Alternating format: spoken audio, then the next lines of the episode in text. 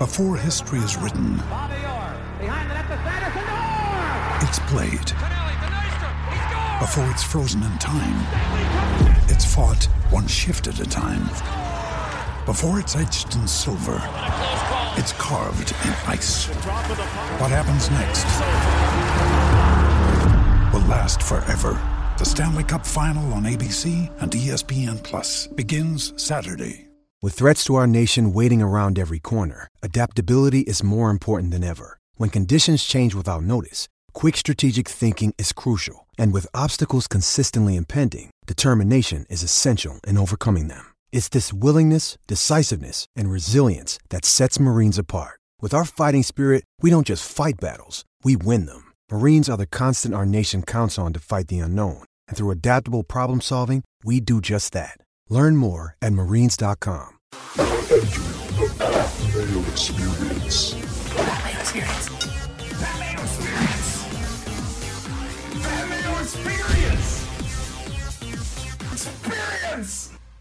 to the Pat Mayo Experience, presented by DraftKings. 2022 Arnold Palmer Invitational.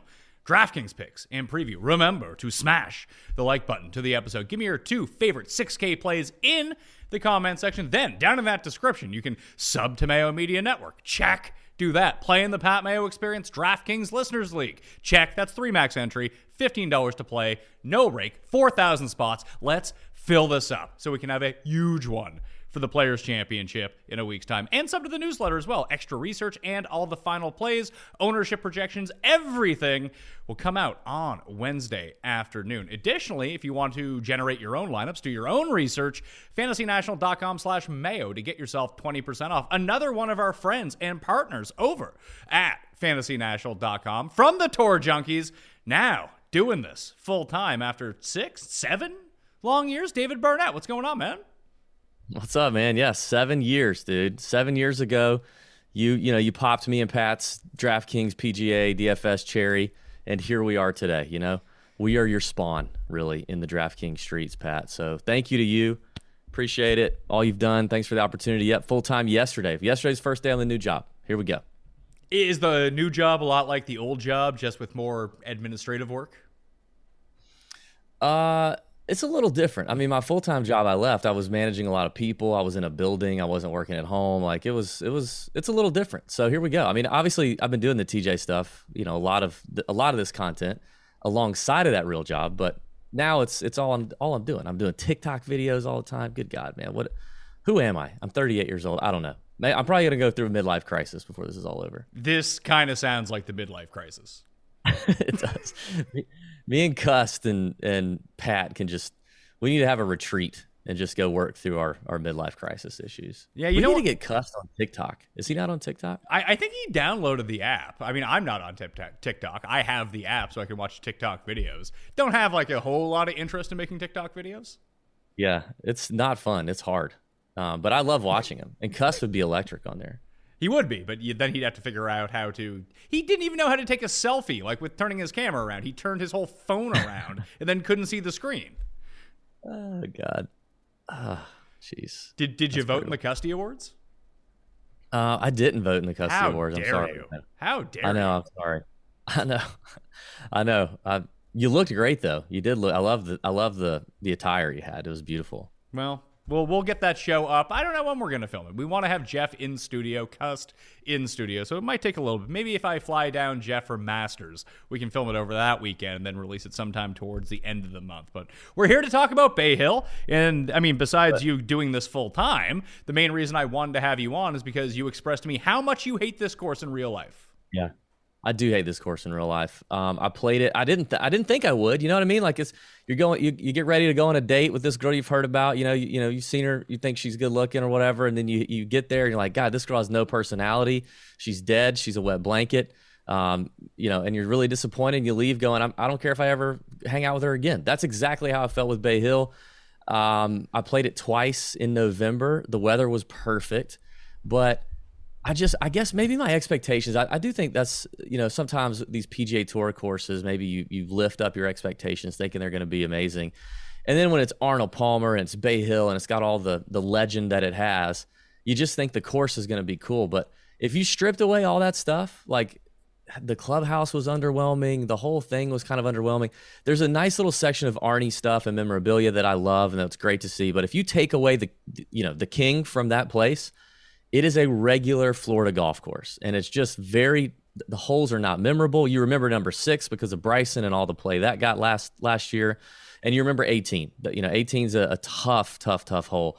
And you know, other than that, like, it's just, I just walked away from it going, yeah, cool. Like, I don't care if I never play it again. I really don't.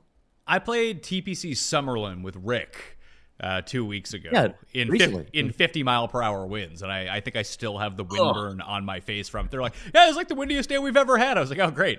I'm glad that I'm here for this. This is fantastic. Shoot news. A million. It was fine at the beginning because I rented clubs because I was in Vegas to play, so it took me like 2 or 3 holes to get adjusted to that. Then I started playing well, but the hardest part was actually like getting adjusted to the elevation. Like, I had a 9-iron in on number 2, and I was probably like, 140 yards. And I probably hit it 40 yards past the hole into some dude's backyard. I was like, ooh, yeah, this isn't great. Everyone else is hitting like gap wedge into it. Yeah, that's real. That is real. But were you underwhelmed with TPC Summerlin, or did you think it was good?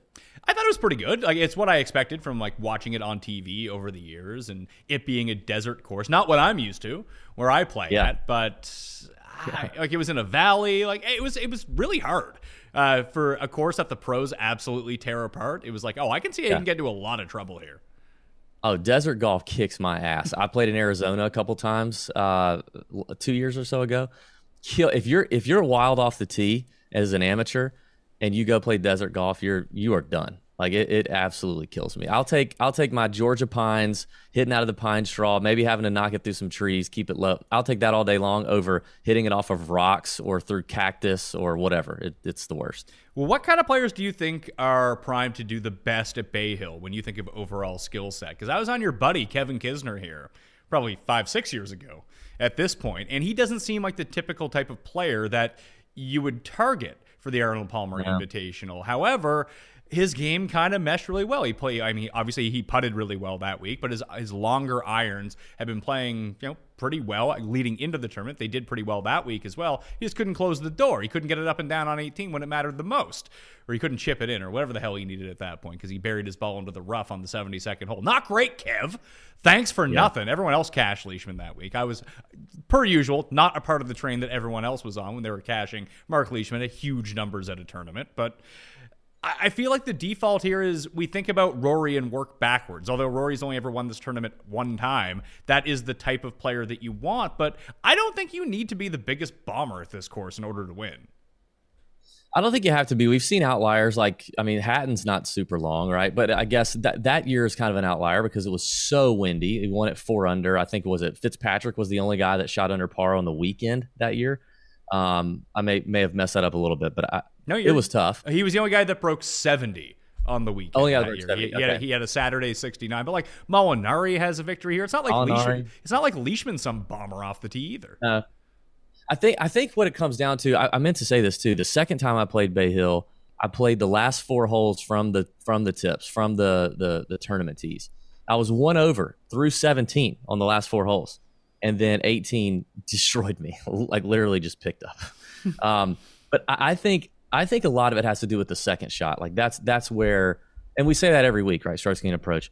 But I saw the stat earlier. I can't remember who I saw it from, where like shots over, I think it was, I don't know, shots over 200 to 225 yards, like double the average PGA Tour event on this golf course. So a lot of these longer hitters are clubbing down off the tee to some extent, or they're bold enough to cut the corners on some of these, but it's the second shots. It's carrying it over a lot of water, over a lot of bunkers, over a lot of trouble. It's hard to run the golf ball up here over the last few years as they've started to grow the rough up some more around the greens and off the fairways. So I do think that if you're looking for like the perfect fit, I do think it comes down to somebody with higher club head speed that can have shorter clubs from that 200 to 225, 250 out, going for these par 5s, et cetera. But you have your premier, like your precision iron players and like stupid accurate guys, like when Francesco won and he was peaking that year. Terrell Hatton was like top 10 in the world that year. He was doing it. Leishman's obviously a pretty good long iron player. He plays other long courses like Augusta National well. So I think you have some of those outliers, but it doesn't shock me that like Kiz I don't know. I don't see him doing great here unless it gets nasty and real firm and fast. It's strange to think about, because thinking about Rory, thinking about Molinari, even Hatton to a certain extent, Leishman to a certain extent, obviously Tiger, who won here like 38 million times over the course of his career. These are all guys that play well at the Open Championship. Don't forget Matt Every. And this used to be the Matt Every Open. I forgot about that, the back-to-back years. At least the first year he won, he was like 60-1. The second year that he won, I think he was 300-1 because he had just tanked. I don't think he had made a cut since winning the year before. Then all of a sudden he pops back up. These greens are super fast, at least during tournament play. But guys that play well at the Open Championship tend to play well here. Like, we have a lot of international winners at Bay Hill over the years. Yeah, I mean, it can get tough, right? I think, you know, PJ National last week is similar. It can play nasty. The greens are firm and fast. It's that Tiff Eagle Bermuda that's super grainy. So I agree. I mean, I think we could totally see that happen. You know, Fitzpatrick, those kind of guys have great history here, Hatton. So for sure. I'm just trying to wrap my mind around it about what I want to do at the top. So let's talk about the 10K guys. Rahm, obviously the number one player in the world. He is the most expensive on the DraftKings board. Once again, at $11,400. Rory, who has top 10s in each of his past 5 appearances, including a win, and one of the best putting rounds of all time on a Sunday. I was in Mexico watching that. It was a fantastic day. $11,100. Hovland, Scheffler, and Hideki are all above $10,000 as well. Do you think this is finally the week where people jump off of Rahm because Rory's history is so good that they'll just say, you know what? I can save the $300. I can use Rory. Let's call it a week. Yep, I do think that's going to happen. And I think because of Rory's, you know, it looks like Rory's, you know, kind of in some good form right now. I'm sure he's probably wanting to, you know, whether they peak for Augusta or the Players or whatever it is, however they try to do that. But I do think that I think that probably will be the move. So we'll see what – I haven't looked at any ownership projections yet, if I'm honest. So I don't know. I mean, I wouldn't mind taking whoever the few guys up here are that are going to be the lowest owned and go from there. I just don't see – much separation between some of these guys at the moment. Honestly, everyone above $9,000 is pretty flat, except for Rory, who just kind of stands above everyone else. But again, we're talking on a Tuesday morning. We have another day and a half of people to give their hot takes, to generate their lineups, and then the ownership is going to mature over that time. But I just don't see people getting away from Rory. I'm good with fading Rory, to be perfectly honest. Like, if he doesn't win, like, why can't Hideki win? You know what I mean? Yep. I am too. I like Sung Jae and Hideki up here. And I know we're talking 10K here, but I like both of those guys. I like Scheffler. Those are the first few names that jumped out at me. I think Scheffler's going to keep rolling here. I would prefer Scheffler over Hovland at this point. I feel like the consistency's there. You're not going to have these wild swings of really bad chipping or putting that we're still seeing Hovland do a little bit, despite me taking Hovland on your season-long draft. And you know, I only get a win out of Hovland over across the ocean when it doesn't count. But I like Scheffler and Hideki and Sung Jae right there. I like that little mid-range.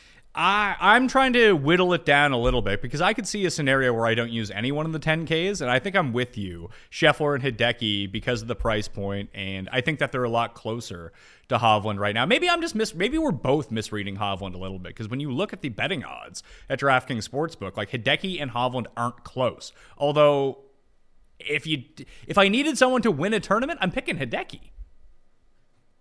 That's kind of what I'm thinking too, and it does feel like if you look at his history here, I believe at API, his I think it's really all come down. Yeah, I mean, his putting weeks at the API have been like awful. Hideki, like -6 strokes putting, -8 strokes putting, -5 strokes putting. He still managed to make the cut. He's never missed the cut at API. Finished 18th here last year, 6th in 2016. So despite that awful putting, his ball striking has been really good at API. And it does seem like lately, the putter for Hideki, we've seen some good weeks, right? It's not been super consistent, but I mean, he gained 7 strokes the week he won the Sony just a few weeks ago. And he's gained strokes 3 out of the last 4 weeks putting. So it seems like it could be. Now Bermuda's his worst surface, and we just left all the the POA stuff. But I really like Hideki right here for sure.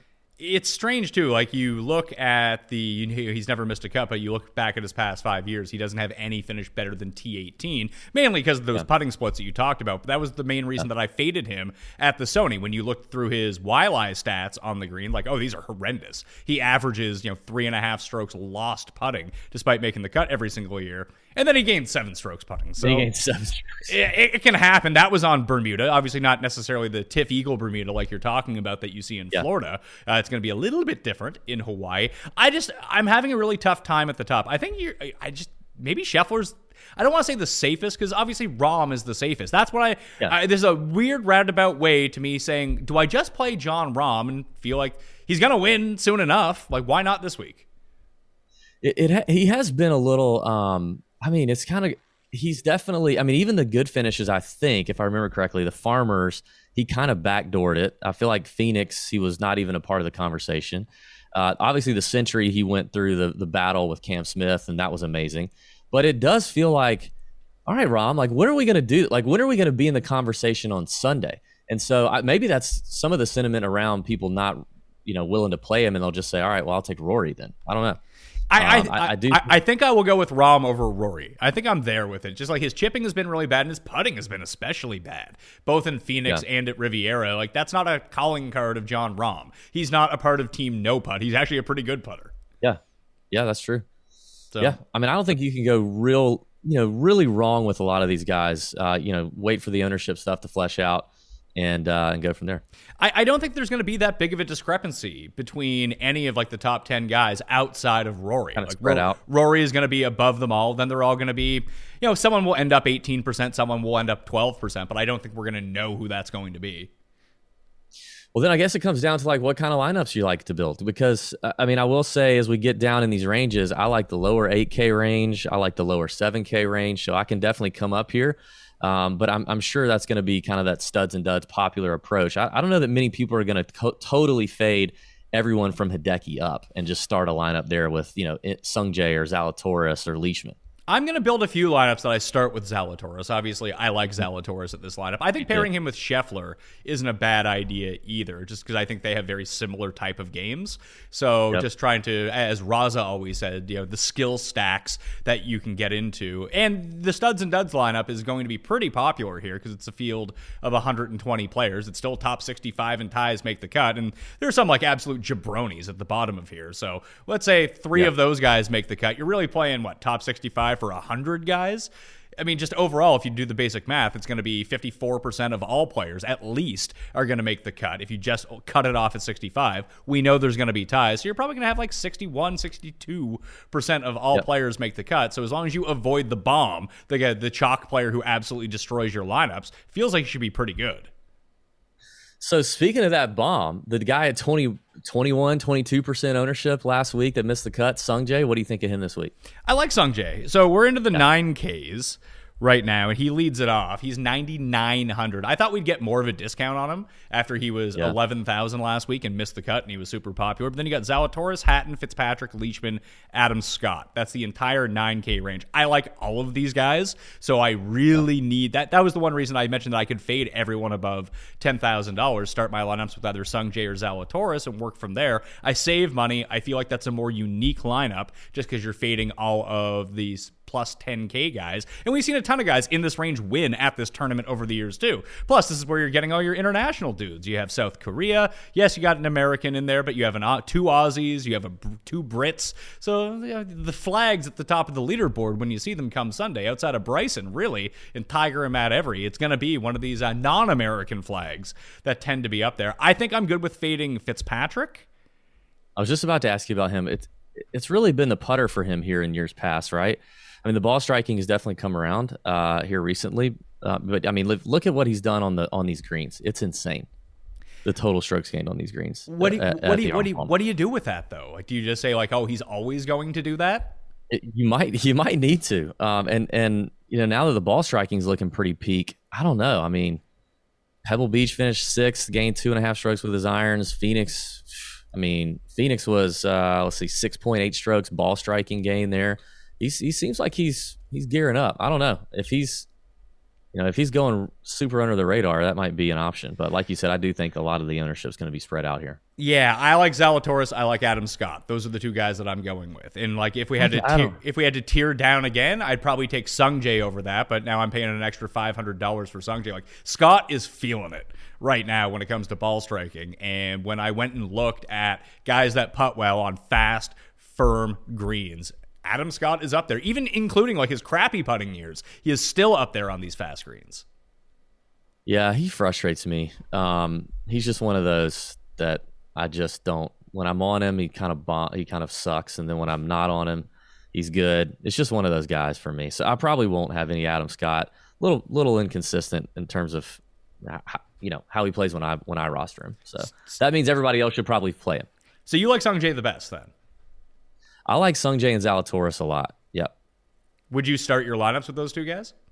Yeah, I think you're right. I mean, I think starting a couple lineups like this, especially if you're going through, if you're going to have a handful of lineups or a mass entry GPP, I think for sure you could do that. It's a little tough to fade all that 10K magic up there, but I think you can totally do it. I mean, Zalatoris is such a stud too. I mean, I just feel like it's got to happen pretty soon, and I'm hoping, maybe not now because your podcast drives a lot of ownership, but I am hoping Sung Jae kind of flies under the radar a touch.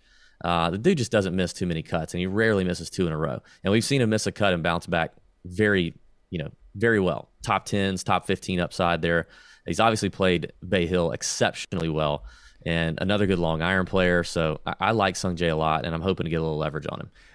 I could see him being around like 10 to 12, but we're not going to get single-digit ownership on Sung Jae. But if you objectively like him more than these other guys, then yeah, by all means, let's go for it. He plays these long. It's funny when you start looking at the courses where he plays well, and I mean he's a bit more consistent than Patrick Reed, but it's the same sort of thing where for years Patrick Reed always played these long, hard courses really well. And you're like, that's really strange for a guy who's not great with his long irons, doesn't really drive it all that well, yet just all of a sudden he's up there at the top of the leaderboard. Sung Jae's very much in a similar vein at these type of tracks. Yeah, I think his long iron plays pretty good though, isn't it? Like it is. Like it's really improved over the years, but even before it would be like, yeah, his long irons are all right, but he's missing a ton of greens. And I always mention it to Feinberg, like when we looked at Sung Jae before he broke through with his win at the Honda Classic. On any given week, one part of his game would be objectively horrible. Like he would gain a bunch off the tee, but then he would lose a bunch with his irons, then gain a bunch with his irons next week, and he couldn't chip anymore. Then he couldn't putt the following week. It seems like he's someone, if he just puts it all together, like he's going to be a contender at these majors and these hard, long courses throughout the course of like the next 10 years. But I do worry about his inconsistency sometimes. But I'm not as concerned at Bay Hill versus last week or even next week because, well, there's a ton of water. It's not as cumbersome as it is at those two courses. Like you rarely see, you're going to have guys that blow up at Bay Hill, but not in the same way. Yeah, dude, I was just talking about this on our show last night. Number 6, I mean, unless you're Bryson, right? But the second shot into number 6 is terrifying. If you're going to go for that green with water all the way down the left, it is one of the scariest like long iron shots I think I've ever hit.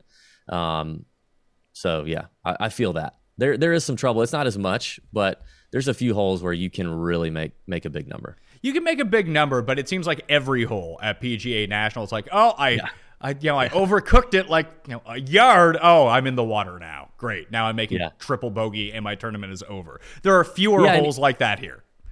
And you don't have the 3-hole, the 3-hole name of some, death trap like the bear trap, or really what they should do for, what is it, 5, 6, and 7 on Honda? They need to do something about 5, 6, and 7 because I think that played tougher than 15, 16, and 17. Yeah, I wrote about that last week, both in the newsletter and my column. And Joe Iodone was on the show last week, and he nicknamed it Alligator Alley, and I'm 100% on board with that. There you go. Well, if Joe said it, it shall be true. Then Joe played the course on Monday, and I think he played... Oh, that's right. He played with Bear off, right? Yeah, I think he played the Bear trap and won over. So shout out to Joe for being good. I think Bear off ended up like three putting 17 or something. Better than Ryan Palmer, right? Little bit better than Ryan Palmer, but Ryan Palmer's made a playoff at that course before, so who knows? I did want to... Hey, let me ask you this. Do you feel like there's not enough PGA DraftKings showdown content out there?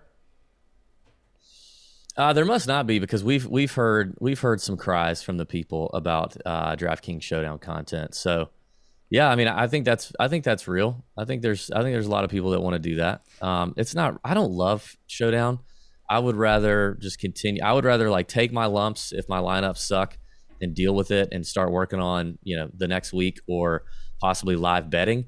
But you know, that's just me. There's plenty of people that like it. I'm actually very much in the same vein as you. I want to get my start on next week, but we're also providing content for this type of stuff too. It's to our advantage 100%. To get ready for the next week, so we have talking points and, you know, we're completely prepared for that. Other people just, you know, my lineups suck, all my guys missed the cut, I don't have any 6 of 6s, let's get in on some weekend golf, let's get in on some Saturday golf. I completely get that too, because I get the Jones in forward as well. So yeah, I'm going to make the announcement right now. So people out there, you can pay attention to this either this week or next week for the players. We're not sure on the launch date yet, but Mayo Media Network has partnered with our good friends, Big T, Toe Tag, and Tambo at runpuresports.com. Go check it out. They're going to be providing live Showdown content Thursdays and Fridays, maybe Saturdays as well, on Mayo Media Network. It's a partnership. We're super excited for it. Just felt like there wasn't enough Showdown content out there. I know that they were doing it, but coming on Mayo Media Network, where there are so many golf fans to begin with, I think it's going to be a perfect crossover. And then if you have questions live, you can ask them in the chat. I think it's going to be a pretty good mix. That's awesome, man. Congratulations. Love Toe Tag and Tambo. Smart guy, sharp player. That's great, man. I mean, you know, Pat, maybe me and you, you know, we're old school, dude. You know, we remember, you know, some of these new young pups get in here. They don't know what it's like to not have Showdown, right? 2015, 2016, we didn't have Showdown plays. You just had to deal with it, right? It's like we were grizzled veterans, you know? If your lineup sucked, you dealt with it. You thought about it all weekend. You didn't have a chance to go sweat something else out or do something different, right? These guys got it too easy these days. Yeah, just another way to, I have to stay away from it because I'm not good at Showdown. So every time that I play it, I just lose all my money. And I'm like, I don't want to lose like triple my money that I didn't expect to lose coming into the week. Like I have my reserve money here. Like, okay, I'm good losing this. Then we get to Saturday. It's like, oh, can I lose triple that amount? Sure, why not? Let's max out Showdown. Now, I don't know if I necessarily want to be doing it, but I'll be tuning in. And maybe I can get some tips on what to do. There you go. Yeah, maybe they can help out with some strategy discussion there. I think that'd be good, because it does feel like there's like the one strategy everybody talks about, and then everybody ends up on the same guys, or you just end up fading those guys, and the strategy at that point gets thrown out the window. So that would be interesting. I would tune in for that as well. $8,000 range this week. The first two have the most interest to me. I bet them both to win, both at one at 55-1, one at 60-1. I like Billy Horschel and Sam Burns at this course. Yeah. It feels like a really nice buy low spot on Sam Burns. Maybe his game has left him and he's objectively terrible now, but I don't believe that. I think he can get it back. These are the type of courses he plays well. Long, now we're back on Bermuda as well, where he tends to putt a little bit better. And I mean, outside of Friday, Billy Horschel was awesome at the Honda. The ball striking has never been better for Billy Horschel. So just pay that forward a little bit. Remember that you're Billy Horschel and you can make a ton of putts on Bermuda, and we're off to the races. Yeah, Billy Ho could definitely get there. I'm with you on Burns. It's very attractive to see him at this price. Same thing in the betting markets. It's attractive when now we're moving to this East Coast swing, a place where he's probably more familiar. Although I looked at it last year, and if you look last year, he did way better on the West Coast swing, with 18th at the Farmers, 3rd at the Genesis, then came over to the East Coast and missed the cut at the API, missed the cut at the Players. That was disappointing. But then he comes back, wins Valspar. I think Burns is interesting because of the firepower that kid's got. I mean, we've all seen it. So I'm with you there. I prefer the lower end of this range, I guess, like the Keith Mitchell types, who I guess is going to be chalky. If you're playing cash, I would lock in Keith Mitchell. No one plays cash. DB, come on. Who's playing cash? Not, people do play cash. They comment on my videos all the time about. Wait, are these the same people that have sex in the dark and missionary position? Give me a fucking break. This is the same people on your live chat getting cussed out and blocked, I guess. Now they're coming over to my channel. They're commenting on this, but I love Keith Mitchell. I love where he's at, and obviously he's been playing great. I think if there's chalk I'm eating, it might be him. And then I like Jason Kokrak at 8,400 and Taylor Gooch at 86. You like Gooch, really? God, I am such a sucker for Taylor Gooch. I really am. It's a problem maybe for me. He's, you know, but I mean, the kid's still super talented. He had a really crappy week at the Genesis. Like, to lose 3 shots with his irons does not happen Does not happen very often for Taylor Gooch. I just think it was kind of one of those outlier rounds. He comes back, he's rested up, he's in Florida, ready to roll. I saw some swings of him on Instagram yesterday that got me all fired up and hot and bothered. So I think Gooch is interesting. Gooch, I mean, think about Gooch and Burns right there. Like what we were saying about those guys just a few weeks ago, or a couple months ago, maybe for Burns. Like, and to have them here, their upside, potential leverage is really attractive to me. I think that they will both be leverage plays in this $8,000 range because everyone appears to be going to exactly the same people in the 8Ks. Max Homa is pushing like 20% ownership early on in the week. Oh, Keith Mitchell say that all day long. Keith Mitchell is pushing like 15, 16%. Kokrak's pushing like 12 to 15%. And then, I mean, Paul Casey is $8,300. That's going to be plus 20% for sure. Do you think so, though? Yeah, like, yes. This is the same price we get on Paul Casey at every major, and then he comes like 11th. It's a perfect price for him. I just don't know how are you going to be able to? How are people going to be able to work in all those big names up top that they want to? I feel like I don't know. I would be surprised if there's only one or two guys. You go Rory, and then you skip that 9K range, and then you go Paul Casey, Keith Mitchell. And now you still have, what is that, $7,500 left? So if you find a nice 6K guy, you can get back up into this range again if you really want to, or you just take the chalky guys in the mid-sevens and you're off to the races. So I think that's a unique lineup build because I don't think too many people are going to go, somebody in the 10K and then skip the 9K altogether. I don't think too many folks are going to do that. So that could be an interesting lineup there. I don't think that's going to be a popular play. I mean, even if you throw Adam Scott into that lineup, Rory, Scott, Casey, Mitchell, you still have $6,800 left. So it's doable. Yeah, it's doable.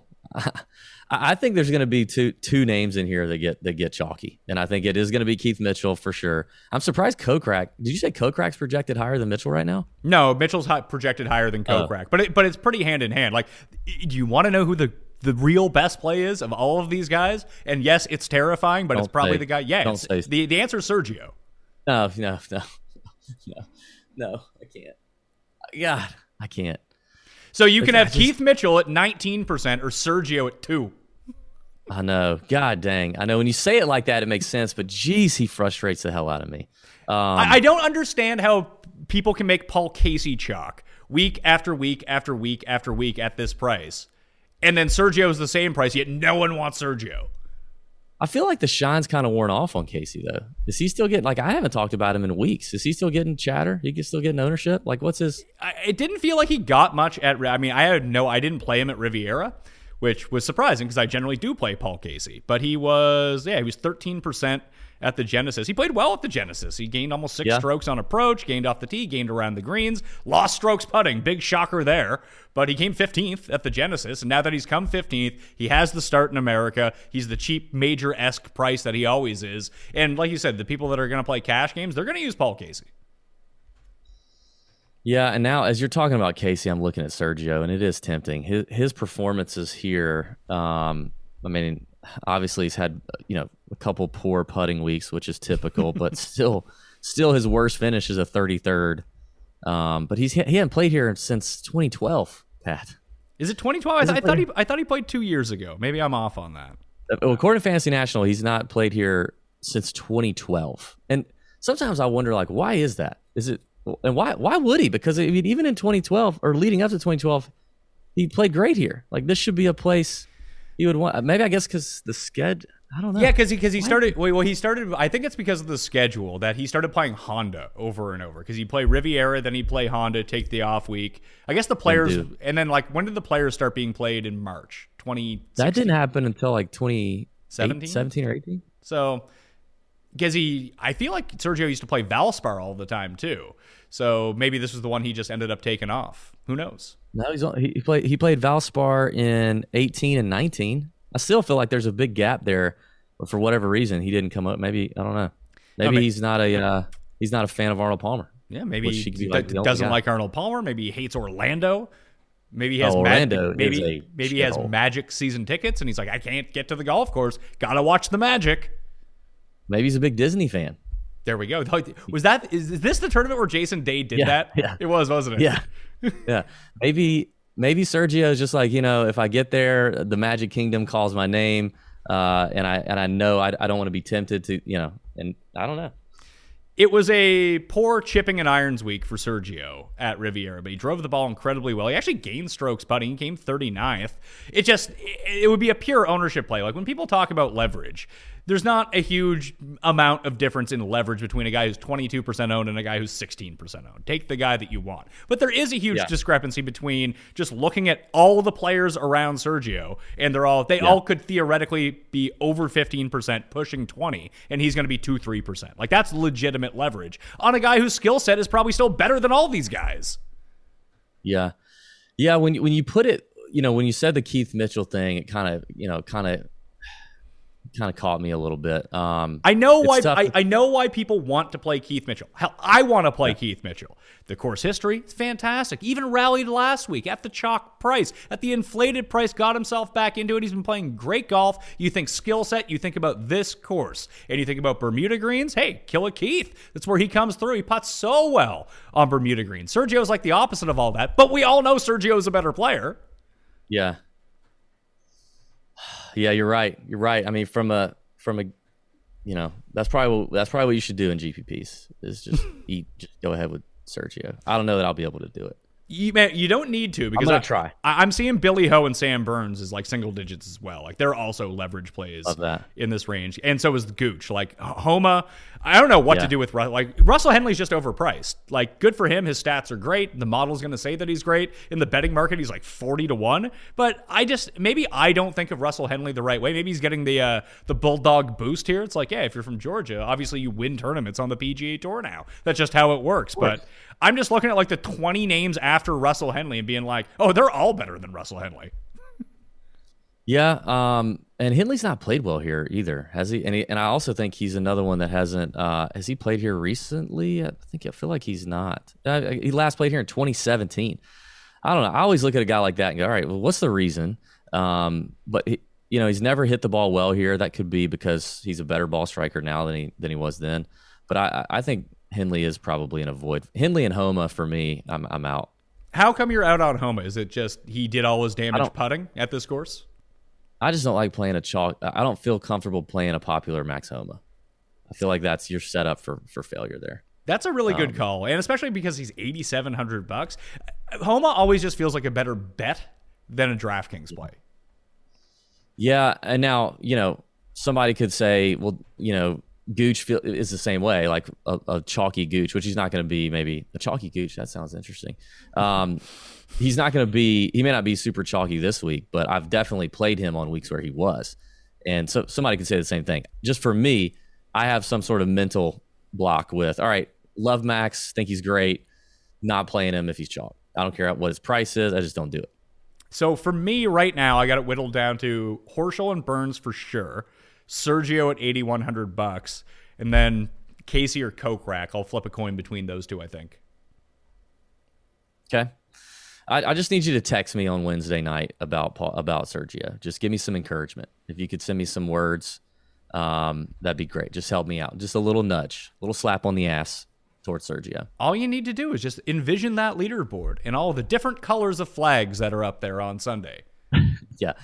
Just text me on Wednesday, Pat. Okay. Right, I need an accountability partner here. I got you. Should let everyone know I'm doing the live chat again on Wednesday. That has returned noon Eastern on Mayo Media Network. Hopefully Tambo will be back in studio with me, and he can sit there as others absorb my vitriol through the camera. And I wasn't mad last week. It was a good clip, obviously. That's why we put it out there into the public. I wasn't mad that the question was stupid or, you know, was rudimentary or whatever it might be. The question itself didn't bother me. It was the context of the question. Is I always say, leave good questions for Pat Mayo, DB. And that wasn't a good question. They just gave me two names with question marks after. I don't know what the fuck they're talking about. Yeah. It was a great clip. I don't know if you caught it, but my comment was Tambo looked like when you were a kid at your buddy's house. You're like 9, 10, and social situations can get weird when you're that old, right? And your buddy's dad gets really pissed at him and just starts going off on him right in front of you. And you don't know what to look at or what to do with your hands, or should you leave?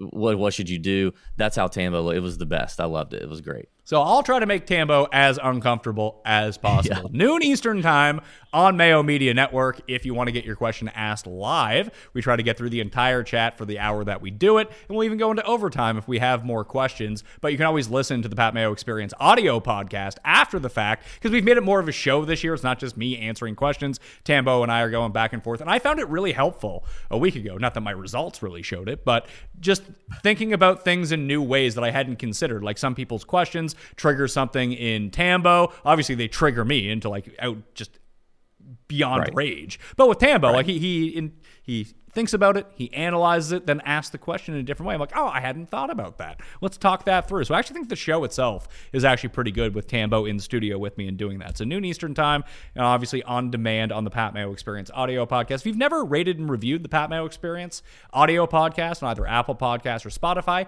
highly recommend you go do that now. Take the 10 seconds out of your day, help us out. That's a currency that we deal with.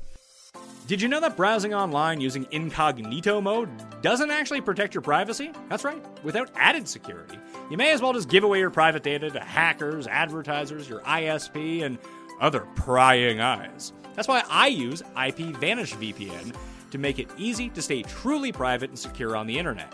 IPVanish helps you safely browse the internet by encrypting 100% of your data.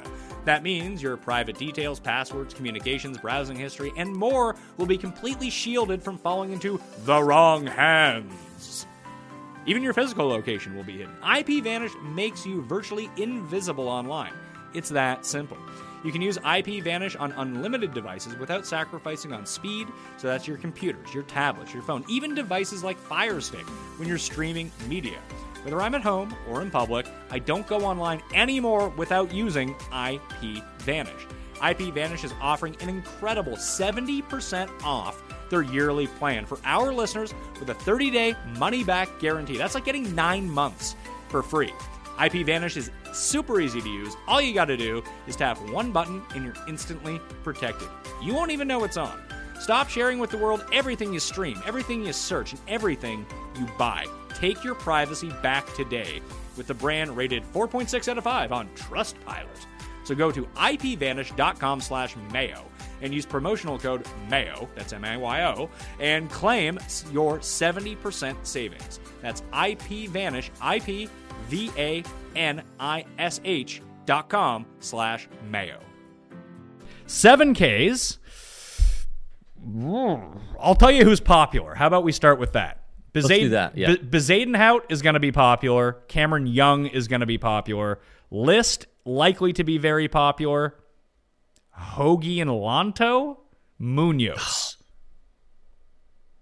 Lanto's going to be popular? Yeah, I didn't think he would be either, but then I ran all my numbers, and it's like, oh, there's Lanto. He rates out incredibly. Here are the guys that rate out the best. Like, McNealy is still, like, I ran my model for the past 24 rounds.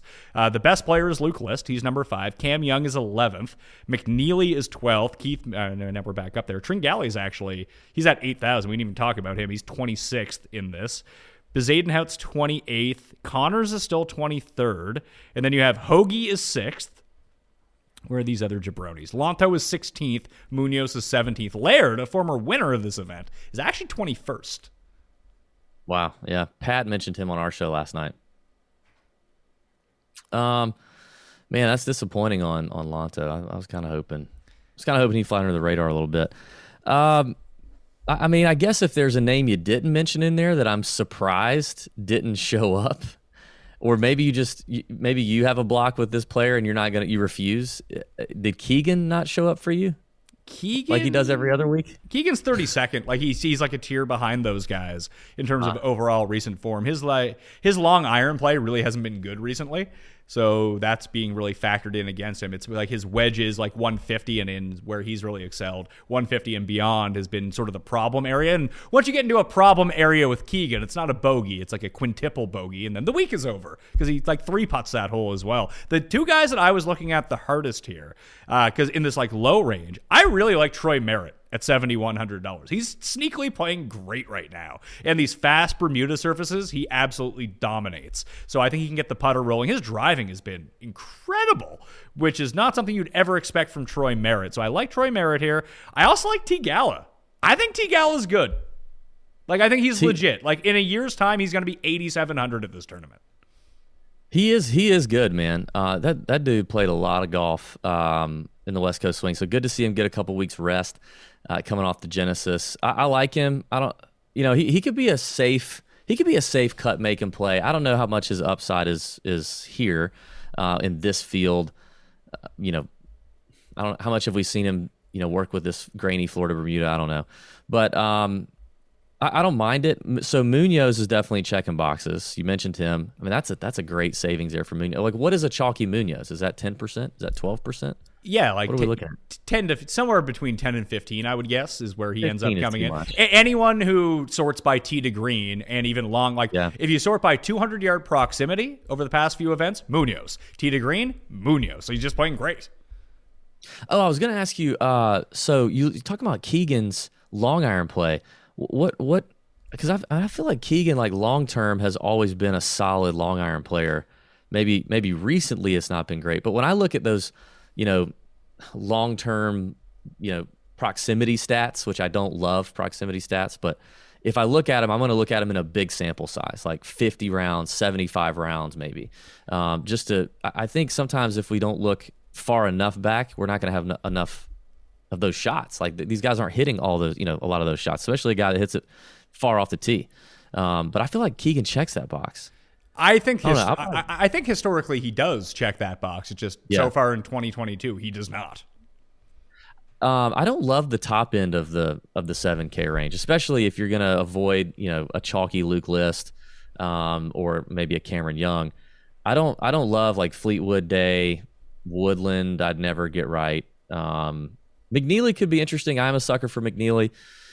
He's, you know, usually he's one of those you ride on the West Coast. Seabez I'm fine with in DraftKings. I just had this long conversation with Pat last night about whether or not Seabez is ever going to win on the PGA Tour. And I don't know that. I think you'll see him, like, if he's going to win, it's going to be a Colonial. It's going to be a Heritage, one of those events. Although he tends to play better at these type of, like Sung Jae in a weird way, plays better at these type of courses. Ones where you would not think that he would play well. But he needs to have sort of like a Brendan Grace type outing, and that's why I think about Heritage. Like, if it gets any more than like minus 12, I don't see him winning. Like, I thought that last week would have been a really good week for him.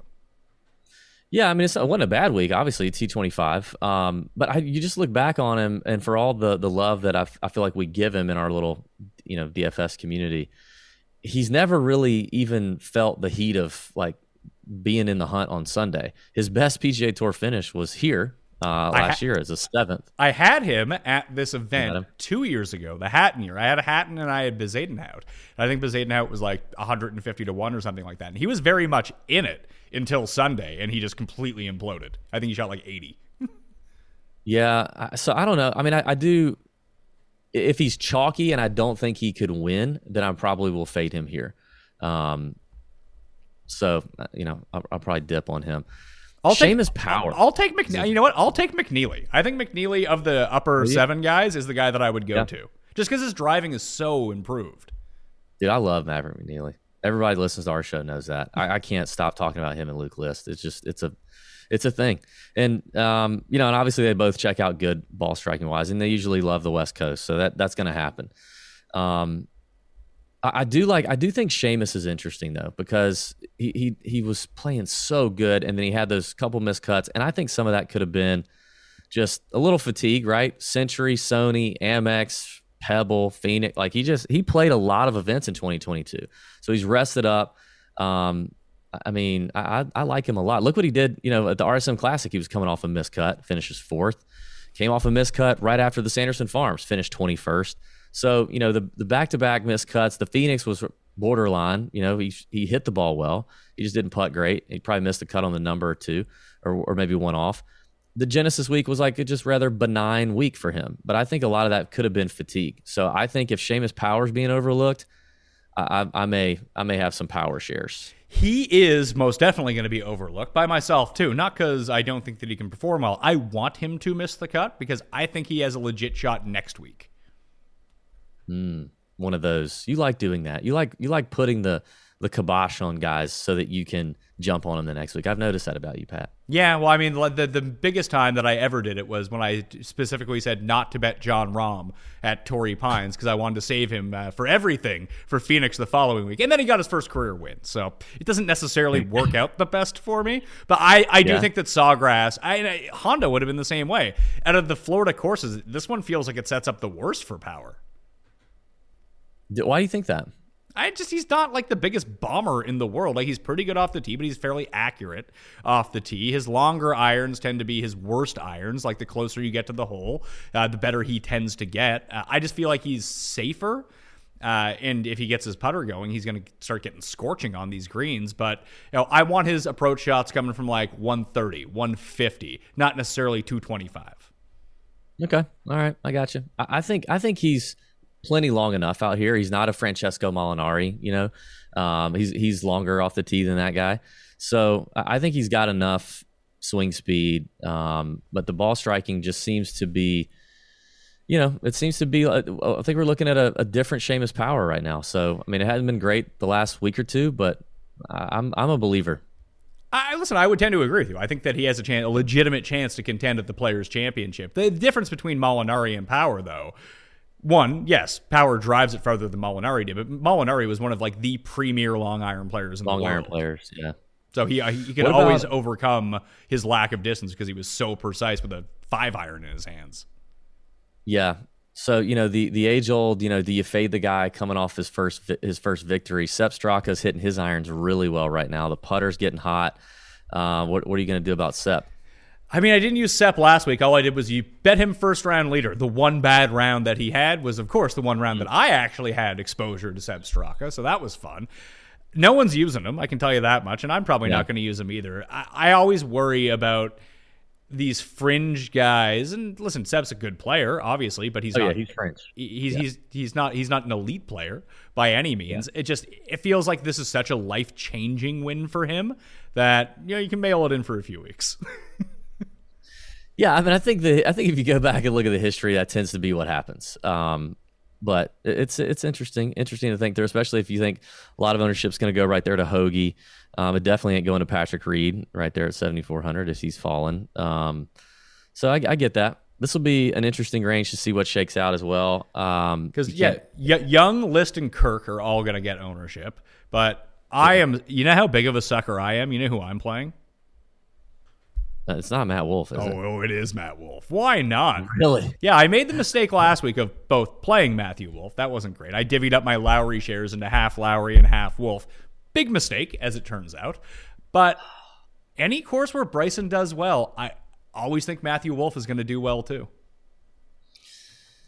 Oof. That's bold there, Pat. I think I'm out for right now. We talked about him on our show last night, too. I mean, here's another player I drafted in your season-long league that has not done a damn thing so far. I don't know, man. I think I'd like to see some semblance of like halfway decent ball striking out of Wolff before I jump on that, because he was really, really, really bad last week. Like, really bad. Yeah, he was 17 over par, I think. That's not great. Yeah. I'm not going to say I'm going overweight on Wolff here, but if I'm playing 50 lineups, he's probably going to sneak into 5 of them at 0.1%. No one is using Matthew Wolff anymore. But no, if you go look at where he has played his best over the years, it's the exact same places where Bryson plays well. Is anybody going to use, though, Eric Van Rooyen right there? I mean, Jeff bet him. Oh, Jeff did? Yeah. Okay.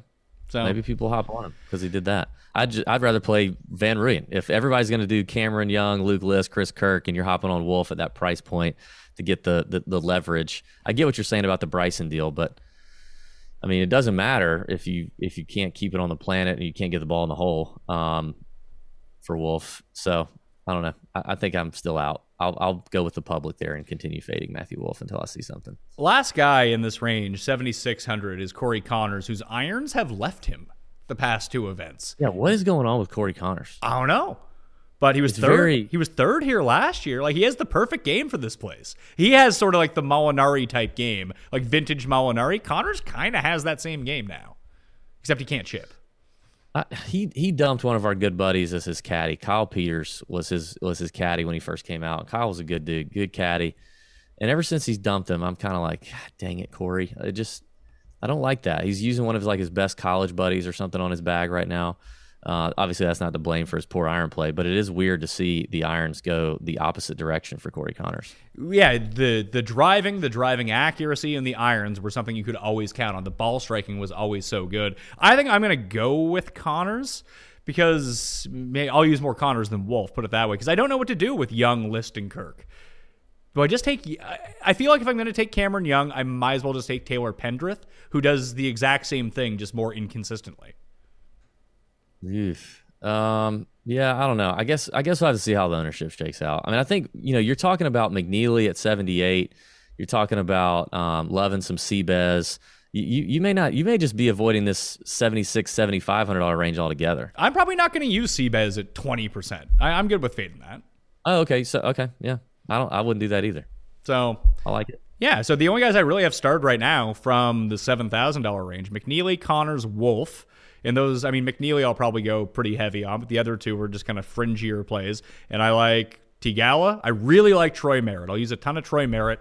Martin Laird at 7,000. And you want to talk about being a sucker. I am a sucker for Thomas Peters. Are you? Yeah. Usually not. The Amish Troy call is interesting. I'm usually on to Troy Merritt, but he did not pop for me at all here. I might have to dig into that a little bit. I think I'll probably look at Laird and not Laird, sorry, Lanto, and maybe some Keegan. I might roll Keegan down here. Let's see. Arnold Palmer Invitational for Troy Merritt. 3 starts, 24th, 56th, and 3rd for him. Just he rolls it well on these greens, man, every single time. And the rest of his game is kind of coming around. Yeah. I like Troy. I didn't see that. I don't see this as a Troy course, but. No. He must hit his long irons well. I don't know. He does. He's been hitting his long irons really well. 22nd in this field over the past 36 rounds, so not horrible by any means. Munoz, #1 in that category, by the way. Yeah. That's why you said he's gonna be talked up. He's definitely coming around. Man, he burns me too when I play him though. A chalky Munoz I'll avoid as well. If he's like 15%, 10%, I don't know, who knows? But 15%, I would stay away from that. You might get him at 10% because everyone's going to see that he's chalk, and then by the time Wednesday comes around, it's going to be like, well, I can't use a chalky Munoz, and then no one uses him. That happens every single week to like 3 guys. That is true, and the other thing is though, there are 2 players at 6,900 that I like almost as much as, well, probably as much as Sebastian Munoz. So depending on where they fall, I may just do that. Well, let's talk about them. Let's talk about the 6Ks. If you say fucking Ricky Fowler, you're out of your mind. Nope. Right? Nope, but I think you tend to like this guy a lot too. Carlos Ortiz is 6,900 for me. So I'll take it. So you're taking Ortiz and Putnam? Yep. Is that the 2 popular plays? No, I saw this. Yep. I saw the same thing with Putnam. You did. Yep. Putnam and Ortiz for me. That's it. And I don't love this range. I have 1 more play in the 6K range. It's down at the low 6s. That also tends to be a popular name on your show, but I don't love this spot. I think I will. Stick with Ortiz and Putnam and likely won't go too much lower other than maybe a sprinkle or 2 of this one guy down lower. I don't see anyone in the 6K range pushing any sort of ownership at all. Yeah. I was tempted by Hogard last week, and that did not work out. I'll play. Putnam Wise is right there too. Like Wise should be good, but there's something wrong with him at the moment. What is going on with him? Who knows? Higo, I am most definitely playing because I love Garrick Higo. You love him. He's great. He's won me some money, man. He won me some money. You love Higo. Well, Svensson. Everybody's gonna hop on Svensson. I would assume he'd be a popular play down here. Obviously, the ball striking clinic he put on last week. Sam Ryder's been playing hot. My boy Pat Perry loves Sam Ryder. Lee Hodges is an interesting one that I don't, obviously played good last week. It's shocking to see Cam Davis at $6,600 right now. I love Cam. He has a special place in my heart. Hitting him at 150 to 1. That one kind of shook me to see him down here. But there's some good names down here for sure. Yeah, and we're both playing Danny Willett, like you mentioned, at $6,400. There it is. Hey, Willett. I already bet him. I bet him at 250 to 1. I like Pendrith too. Like I really think that Pendrith is sort of like the homeless man's Cam Young at this point. They're going to be top 10 in driving for the week. Young putts. Actually, Pendrith putts just as well as Cam Young. Cam Young hits his irons far more consistently than Pendrith does. Yeah. I could also see myself getting tempted. I see another name down here that you love, but I could see myself getting tempted by Grayson Sig again, despite him burning me last week. The ball striking's been coming around for Sig. He's a grainy Bermuda boy. He really is. Last week he lost 4 shots around the green. Like, that is awful. That's hard to do.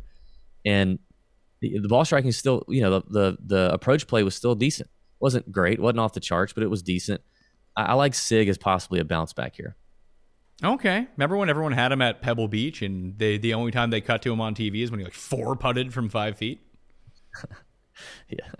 Well, I mean, what do you expect? It's PGA Tour coverage, buddy. Yeah. All I'm seeing, Aaron Rye rates out fantastically. If you're just running numbers, Aaron Rye is going to pop off the charts at this course. But, Matt Wallace has an awesome course history. He's playing, absolute dog shit at the moment.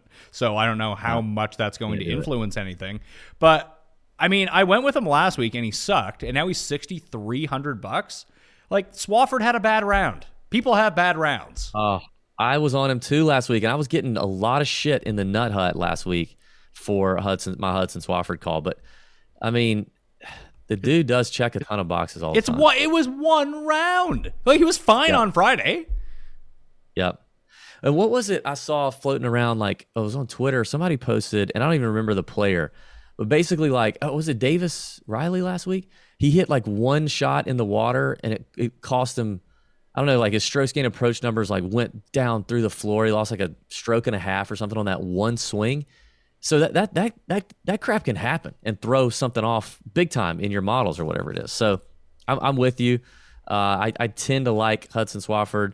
I've hit him as an outright. He's one of those that won me some money too. So I tend to be on that when it's here. Yeah, and if you want your stars and scrubs lineup, Willett, Pendrith, and Hudson Swafford are probably the way that you want to go. Then my numbers love Nick Watney again. I don't know if I can go back to that. Used him last week. He was pretty good. Made a cut. I think he finished inside the top 25, but this is a much stronger field and a much longer course. Although, once again, numbers do like Pat Perez. I don't know if I can do that, though.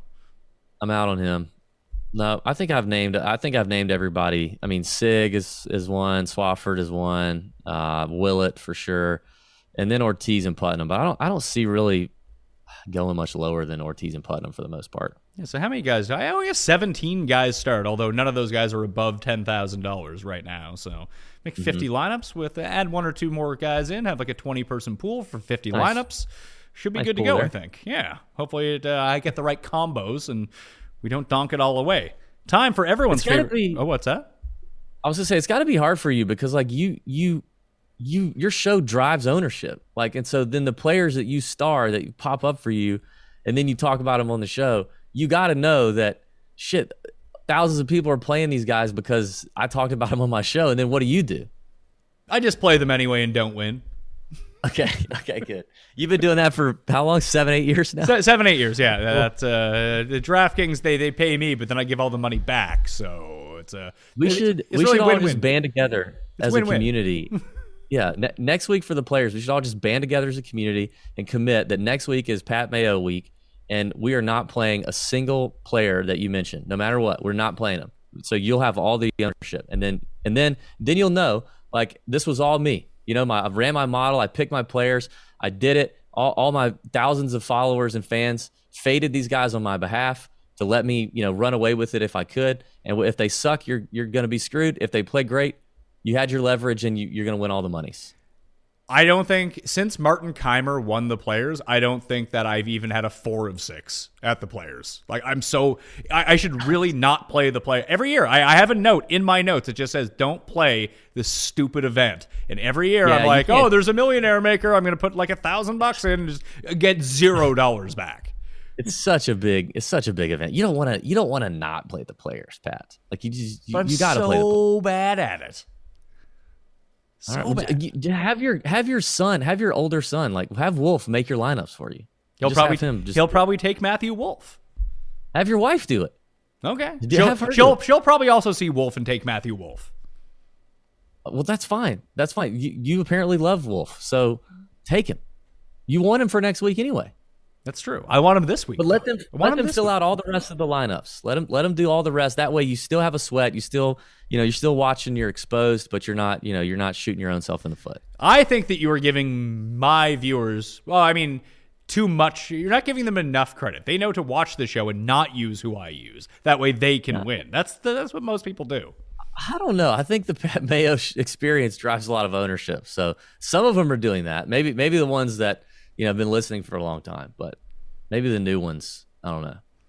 Let's go over to DraftKings right now. Obviously, you can play in the Pat Mayo Experience Listeners League. Link is down in the description. The only way that you can get your hands on that link, unless you people are passing it around, and if so, go fuck yourselves. You need to click on the show. I need those clicks and downloads. You click on the show to go get the link, okay?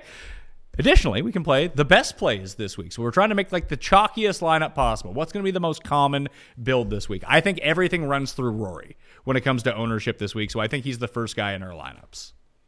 I did see a lot of early talk. We didn't talk a lot about Hovland, but I felt like on Twitter Sunday and Monday there was a lot of talk on Hovland. You don't think there's going to be a lot of action there? Not versus Rory. Like, Hovland will draw the same as Scheffler. He'll draw the same as Hideki. He'll draw the same as Sung Jae. Zalatoris will probably be up pretty high, but like Rory is, the one to rule them all, I think. So then if you're going to go Rory, I think the common build is going to be Rory and Willie Z.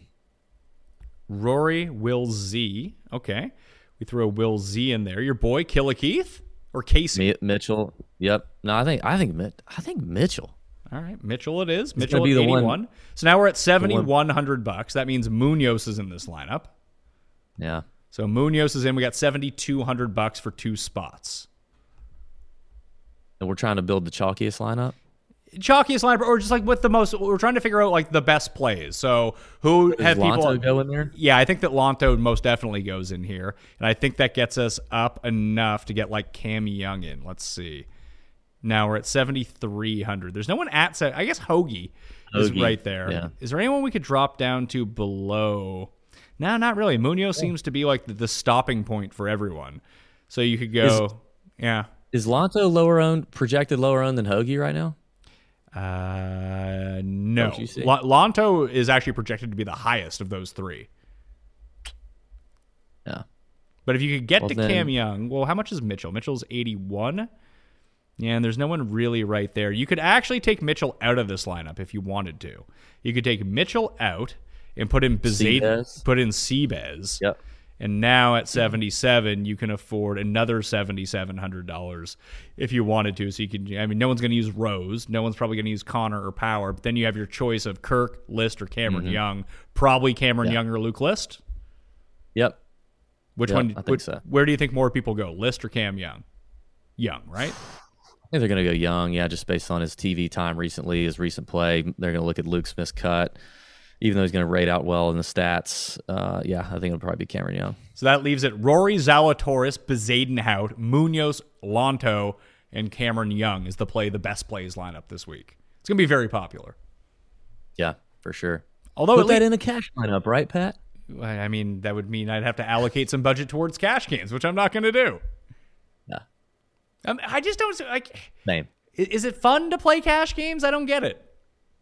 No, I don't know what it is. I haven't played cash games either since like 2017, but the people that come, I'm telling you, they are in our DMs and comments all the time about cash plays. Maybe it's people that just, they just want to win something. You know what I mean? Like, you have to, because if you're playing tournaments, like you are very content not winning at all. Right? Yes. I've gotten used to that. There are people out there that, sure, would it be nice to win, $100,000? Great, yeah. But they just want to win something. They just want to get a little bit of that green screen disease. You know what I mean? Maybe that's what it is. I can see it. I don't know. It's like the people who bet like top 40s on guys that are like minus 120. Like, that's not why. That drives me nuts. It doesn't drive me nuts. I get why you're making the bet because, you're getting good odds. I'm not betting golf to bet minus 120. I'm just not doing it. No, that's why I think it drives me nuts, because I think it's stupid. I would not do that. I love betting top 20s, but top 40s, because you're going to get the minus 130, Willie Z's or whatever. I'm not going to do that. That's just dumb. Do you want the Skylar Hoke bet of the week?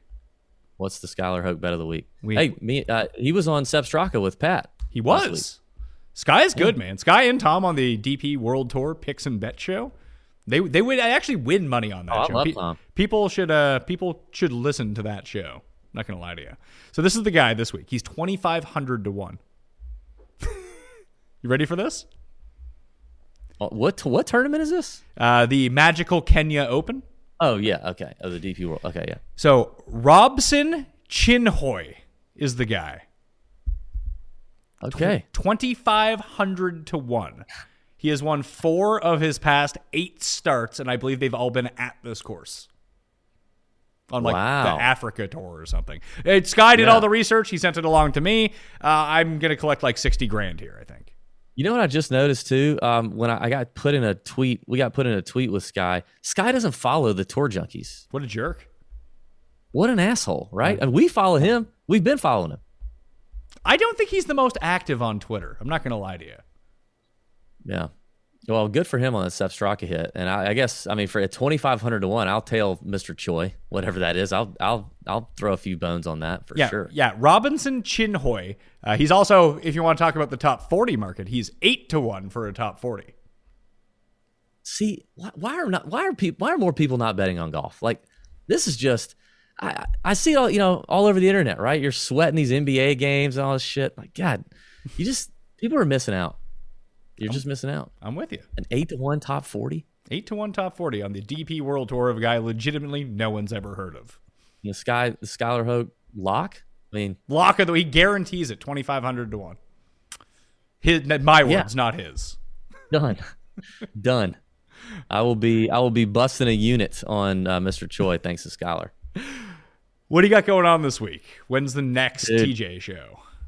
It's the first full-time DB week, so that's what we're doing. I'm about to do a little head-to-head matchup discussion here. I'm loving some head-to-heads. I love betting plus money head-to-heads or some of the lesser-known players because I think sometimes the betting markets don't pay as much attention to those guys. So we're doing that. We got the emails going out, the Chalk Bomb email. You can subscribe to that on our website, tourjunkies.com. Scroll to the bottom right of any page on the website. You can get the Chalk Bomb sent to your inbox for free every week. I think it's one of the boldest, the boldest calls of the week. It pays off sometimes. Sometimes it doesn't. And actually, I'm excited about next week for the players. I will be there. I'll be there Tuesday and Wednesday of the players getting some intel. They don't play those days, right? I know. That's okay. Why. I just wanted to make sure. Just want to make sure you didn't. I'm a man of the people, Pat. I'm going before lineup lock, right? And before you get all your outright bets in, I'm going to go find out some scoop on some stuff, right?